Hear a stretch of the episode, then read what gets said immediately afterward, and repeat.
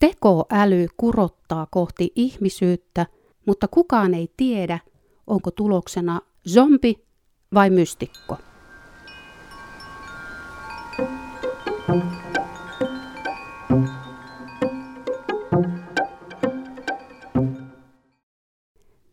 Ihmisen kaltaisen tekoälyn tavoittelu nostaa esiin tietoisuuden ongelman, joka on vanha filosofinen kysymys. Kognitiotieteilijä Mikael Laakasuon mukaan edessä voi olla myös kysymys siitä, häviääkö ihminen lajina. Julkaistu 15. marraskuuta 2018. Kirjoittaja Taneli Kylätasku. Maailman ensimmäinen ohjelmoitava tietokone käynnistyi marraskuussa 1945. Pennsylvanian yliopiston sähköosastolla rakennettu laitteisto painoi 30 tonnia ja täytti 15 metriä pitkän tehdashallin. Sen ensimmäinen tehtävä oli vetypommin suunnittelussa tarvittavien laajojen laskelmien suorittaminen. 1950-luvun lopulta alkaen koneälyn kehittäjät ovat luvanneet, että tietokoneet saavuttavat lähitulevaisuudessa ihmisen tasoisen älykkyyden. Tie on kuitenkin osoittautunut odotettua kivisemmäksi. Nyt eletään taas lupausten aikaa. Tällä vuosituhannella koneet ovat oppineet muun muassa ymmärtämään puhetta, kääntämään kieliä ja tunnistamaan kuvia. Vuonna 2016 Google DeepMind-yrityksen ohjelmaa käyttävä tietokone päihitti ammattipelaajan intuitiivisuutta vaativassa Go-pelissä. Moni tavalliseen arkeen liittyvä askare on kuitenkin yhä tekoälylle ylivoimainen. Kognitiotieteilijä Mikael Laakasuon mukaan tekoälyltä puuttuu joustavuus, joka antaa ihmiselle kyvyn siirtyä yhdestä ympäristöstä ja kontekstista toiseen. Laakasuo tutkii tekoälyyn liittyviä eettisiä, psykologisia ja yhteiskunnallisia kysymyksiä Helsingin yliopistossa. Kun ihminen tulee johonkin ympäristöön, hän hahmottaa nopeasti, mikä siinä on olennaista. Se tapahtuu Laakasuon mukaan automaattisesti. Ymmärrämme, että kahvilassa haetaan kahvia, istuudutaan ja seurustellaan ystävien kanssa. Sitten nousemme ylös ja siirrymme kirjastoon, jossa ollaan hiljaa ja luetaan kirjaa omissa oloissa. Mikael Laakasuo sanoo. Kun olemme kerran oppineet kirjaston tai kahvilan toimintakulttuurin, kenenkään ei tarvitse kertoa sitä meille. Ihminen pystyy luomaan mielessään uusia konteksteja sormia napsauttamalla ja sitomaan uuteen tilanteeseen sen kannalta relevantin informaation. Tällä hetkellä meillä ei ole tekoälyä, joka kykenisi siirtymään sujuvasti yhdestä kontekstista toiseen ja hahmottamaan siinä olevan olennaisen informaation, Laakasuo sanoo. Tekoälyn ohjaama robotti olisi helisemässä esimerkiksi koulussa, jossa konteksti vaihtuu monta kertaa päivässä, kun oppilaat siirtyvät esimerkiksi kielen oppitunnilta historian tunnille ja sieltä musiikkiluokkaan. Voidakseen toimia ihmisen arjessa tekoäly tarvitsisi algoritmin eli toimintaohjeen, johon on koodattu kaikkien paikkojen ja tilanteiden tunnistamiseen tarvittavat piirteet ja niissä tarvittava tieto. Mikael Laakasuo sanoo, jos sellaista robottia ohjaavassa tekoälyssä olisi kontekstin tunnistin, se voisi laukaista aina uudessa tilanteessa siihen sopivan aliohjelman – silloin meillä olisi pinnallisesti katsottuna ihmisen kaltainen olento. Pyrkimys luoda ihmisen kaltainen tekoäly nostaa pintaan vanhan filosofisen kysymyksen siitä, mitä tietoisuus on. Osa tekoälyteoreetikoista uskoo, että ihmisälyn kaltaisen joustavan tekoälyn luominen vaatii tietoisuuden ongelman ratkaisemista – Yksi näistä teoreetikoista on englantilainen fyysikko ja matemaatikko Roger Penrose. Mikael Laakasuo sanoo. Penrosein mukaan ihmisen tietoisuus tekee jotakin sellaista, mitä ei voida palauttaa tavalliseen mikroprosessoriin. Kysymys jakaa kuitenkin tutkijapiirien mielipiteitä. Voi olla, että Penrose on väärässä. Kukaan ei tiedä varmasti. Mikael Laakasuo sanoo, ja toteaa, että tietoisuudella on kausaalista voimaa, eli vaikutuksia, joiden perusteella voimme päätellä, että se on todellinen ilmiö. Pystymme puhumaan tietoisuudesta ja arvioimaan sitä. Lainsäädäntö tunnistaa tietoisuuden olemassaolon, koska se pitää kärsimyksen tietoista aiheuttamista julmuutena, josta seuraa kovennettu rangaistus. Mikael Laakasuo sanoo. Emme kuitenkaan tiedä, mitä tietoisuus on. Se on selvästikin olemassa, se tekee jotakin, mutta emme tiedä, mitä se tekee informaation prosessoinnin kannalta, Laakasuo sanoo. Hänen mukaansa tietoisuus on yhteydessä merkityksellisyyden kokemukseen. Tekoälyn algoritmit lukevat merkkejä, yhdistelevät niitä ja tekevät niiden pohjalta tilastollisiin todennäköisyyksiin perustuvia päätelmiä. Toisin kuin ihminen, ne ovat kuitenkin sokeita merkityksille.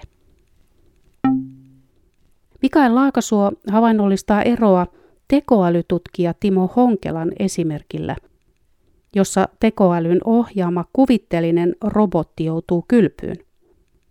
Kylpeminen voi olla ihmiselle syvästi rentouttava kokemus, joka toimii siirtymänä työn ja vapaa-ajan välillä. Peseytyminen voi olla myös uskonnollinen riitti. Robotti käyttäisi kylpyammeessa sensoreitaan ja tekisi mittauksia. Se arvioisi veden lämpötilan, kineettisen energian määrän, virtaukset ja paineen. Mikael Laakasuo sanoo, Kylvyn ottaminen ei kuitenkaan tuntuisi siitä yhtään miltään, eikä sillä olisi merkitystä tulevaisuuden kannalta. Aika ei merkitsisi robotille mitään, vaikka sen algoritmeissa olisi kyky kellottaa ajan kulumista, Laakasuo sanoo. Tekoälyn algoritmit tuottavat laskemalla mahdollisen tulevaisuuden ennusteita, joita käytetään esimerkiksi sääennusteissa. Ennuste ei kuitenkaan merkitse niille samaa kuin tulevaisuus ihmiselle. Ero selittyy Laakasuon mukaan sillä, että tekoälyltä puuttuvat tunteet. Merkityksien pitää tuntua joltakin ollakseen merkityksellisiä. Yksi tutkijoiden käyttämistä tietoisuuden määritelmistä palautuukin juuri tuntemuksiin. Tietoisuus on asia, joka saa ilmiöt tuntumaan joltakin – se on biologisten olentojen ominaisuus, joka saa aikaan sen, että asiat ovat niille kokemuksellisia. Mikael Laakasuo sanoo. Kärsimys on tietoisuuden ominaisuus, jonka merkitys havainnollistuu, kun se koetaan. Tietoisuuden ongelma muuttuu uudella tavalla konkreettiseksi, jos ihminen onnistuu tekemään joustavasti toimivan yleistekoälyn joka kykenee tekemään saman kuin ihmisen aivot. Laakasuon mukaan yleistekoälyn luomiseen on useita mahdollisia reittejä. Yksi niistä on pakastettujen ihmisaivojen viipaloiminen ohuiksi siivuiksi, jotka skannataan tietokoneelle. Näin saataisiin malli, jonka pohjalta voidaan rekonstruoida digitaalinen kopio ihmisaivoista. Aivojen kopioiminen ei ole enää puhdasta tieteisfiktiota, Yksi vuoden 2014 tiedeuutisista kertoi, että Rotan tuntokeskuksen osa 32 000 neuronia ja niiden väliset kytkennät on digitalisoitu skannaustekniikan avulla. Virtuaalinen kopio toimi samalla tavalla kuin alkuperäinen. Laakasuon mukaan kukaan ei tiedä, olisiko digitaalinen kopio ihmisaivoista tietoinen olento. Tekoälyn tutkijat ovat väitelleet kysymyksestä tiedejulkaisujen sivuilla jo lähes vuosikymmenen ajan. Kysymystä on kutsuttu jopa tekoälytutkimuksen graalin maljaksi. Mikael Laakasuo sanoo, Teoriassa tekoälytutkimus pystyy vastaamaan kysymykseen, mitä tietoisuus on. Jos tietoisuus on jotakin, minkä aivot pystyvät luomaan laskennallisesti – Tietoisuuden luomisen pitäisi onnistua löytämällä oikea algoritmi, Laakasuo sanoo. Toinen mahdollisuus on se, että skannauksen tai jonkin muun tekniikan avulla syntyvä yleistekoäly olisi zombi, jossa ei olisi ketään kotona. Ilman tunteitakin se saattaisi pystyä toimimaan kuten ihminen. Ihmisen kaltaisen yleistekoälyn tietoisuuden tasoa voisi Mikael Laakasuon mukaan selvittää koejärjestelyllä, jossa sille pyrittäisiin aiheuttamaan mystinen kokemus. Mikael Laakasuo sanoo. Mystiset kokemukset ovat selvästi riippuvaisia tietoisuuden olemassaolosta. Niiden merkityksellisyys tulee nimenomaan sen kautta, että ne tuntuvat joltakin, Laakasuo perustelee. Hän mainitsee tutkimuksen, jossa koehenkilöille annettiin suippomadon lakista eli niin sanotusta taikasienestä löytyvää psilosybiiniä, joka aiheutti heille mystisen kokemuksen. Jälkeenpäin moni kuvaili kokemusta elämänsä merkityksellisimmäksi, tärkeämmäksi kuin oman lapsen saaminen tai seksi. 14 kuukautta myöhemmin tehdyssä seurantatutkimuksessa kävi ilmi, että merkitykselliset kokemukset olivat muuttaneet koehenkilöiden käyttäytymistä. He olivat arkielämässään ystävällisempiä ja epäitsekkäämpiä kuin aikaisemmin. Käyttäytymisen muutos oli sitä selvempi, mitä syvempi mystinen kokemus oli ollut. Laakasuo ei ole vakuuttunut siitä, että mystinen kokemus olisi virtuaalisen tekoälyn ulottuvilla. Hän sanoo, jos saisimme testin tuloksena raportin, joka muistuttaa jollakin tavalla ihmisen psykedeellisiä, mystisiä tai hengellisiä kokemuksia, ja samalla tekoälyn käyttäytyminen muuttuisi ystävälliseen suuntaan, se viittaisi siihen, että se saattaa kyetä tietoisuuteen. Mikael Laakasuo on lukenut kymmenkunta syvällistä analyysiä siitä, mihin tekoälyn kehittäminen voi johtaa. Jokainen niistä tulee samaan johtopäätökseen. Yleistekoälyn syntyminen olisi vakava uhka koko ihmiskunnan olemassaololle. Riskit nousevat Laakasuon mukaan taloudellisesta ja sotilaallisesta kilpajuoksusta, johon kaikkien on pakko osallistua. Kilpajuoksua ohjaa kapitalistisen järjestelmän logiikka, jonka jo 1900-luvun alussa kirjoittanut Max Weber huomasi. Päihitä muut, niin saat lisää valtaa. Jos et pelaa kilpailun säännöillä ja muut pelaavat, olet tuhon oma. Muutaman kuukauden etumatka voi ratkaista, kuka päättää maapallon tulevaisuudesta. Mikael Laakasuo sanoo, jos jokin taho onnistuisi luomaan esimerkiksi yleistekoälyn, joka on taitava sotastrategikko ja toimii kymmenkertaisella nopeudella ihmiseen verrattuna, se olisi äärimmäinen ase, jonka avulla voisi hallita kaikkia muita. Tämän logiikan vuoksi tekoälyyn perustuviin asejärjestelmiin käytetään valtavia rahasummia. Tekoälyyn perustuvien asejärjestelmien kehittämiseen liittyy Laakasuon mukaan samankaltaisia riskejä kuin ydinasejärjestelmiin. Kokonaan uudenlaisia riskejä tuo tekoälyn ennakoimattomuus, joka näkyy jo nykyisissä alkeellisissa tekoälyissä. Microsoftin chatbotti yllätti kehittäjänsä oppimalla rasistiksi ihmisten antaman palautteen vaikutuksesta. Yksittäinen pörssialgoritmi toimii hyvin, mutta kun pörssissä on useita algoritmeja, niiden välille muodostuvat palauteluupit voivat aiheuttaa pörssiromahduksen. Monimutkaisten tekoälyjärjestelmien toiminta noudattaa kaosmatematiikan lainalaisuuksia. Pieni informaation vaihtelu voi kehittyä järjestelmässä isoksi muutokseksi, kuten perhosvaikutus, joka aiheuttaa säätilan muutoksen. Mikael Laakasuo sanoo. Tekoälyjärjestelmät löytävät odottamattomat porsaanreijät omasta arkkitehtuuristaan tai maailman arkkitehtuurista ja hyödyntävät niitä, koska se on edullisin tapa saavuttaa niihin koodattu tavoite.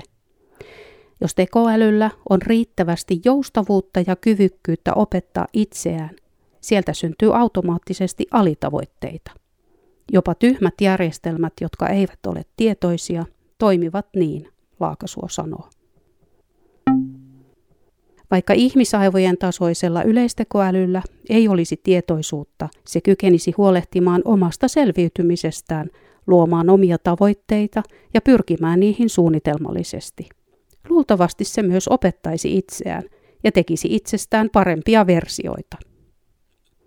Monet tekoälyn asiantuntijat puhuvat singulariteetista, eli käännekohdasta, jossa kehitys johtaisi yliinhimillisen tekoälyn syntymiseen. Laakasuo pitää mahdollisena, että ihmismäisen tekoälyn kehittäminen osoittautuu luultua vaikeammaksi, esimerkiksi ratkaisemattoman tietoisuuden ongelman vuoksi. Silti Laakasuo pitää yleistekoälyyn liittyviä riskejä niin suurina, että niitä ei kannattaisi ottaa. Hän sanoo, jos joku onnistuu luomaan ihmisaivojen tasolla olevan digitaalisen hermoverkon, silloin on syytä kysyä muutaman kerran, kannattaako sitä käynnistää. Ei ole mitään takeita siitä, että se ei karkaisi kehittäjiensä hallinnasta. Lähteenä jutussa on käytetty maailman ensimmäisestä yleiskäyttöisestä ohjelmoitavasta tietokoneesta kertovaa Pentti O.A. Haikosen kirjaa Tietoisuus, tekoäly ja robotit. Jutun on kirjoittanut Taneli Kylätasku, lukija Outi Ikonen. Juttu on julkaistu 15. marraskuuta 2018. Lisää luettavaa ja kuunneltavaa löydät osoitteesta www.kirkkojakaupunki.fi.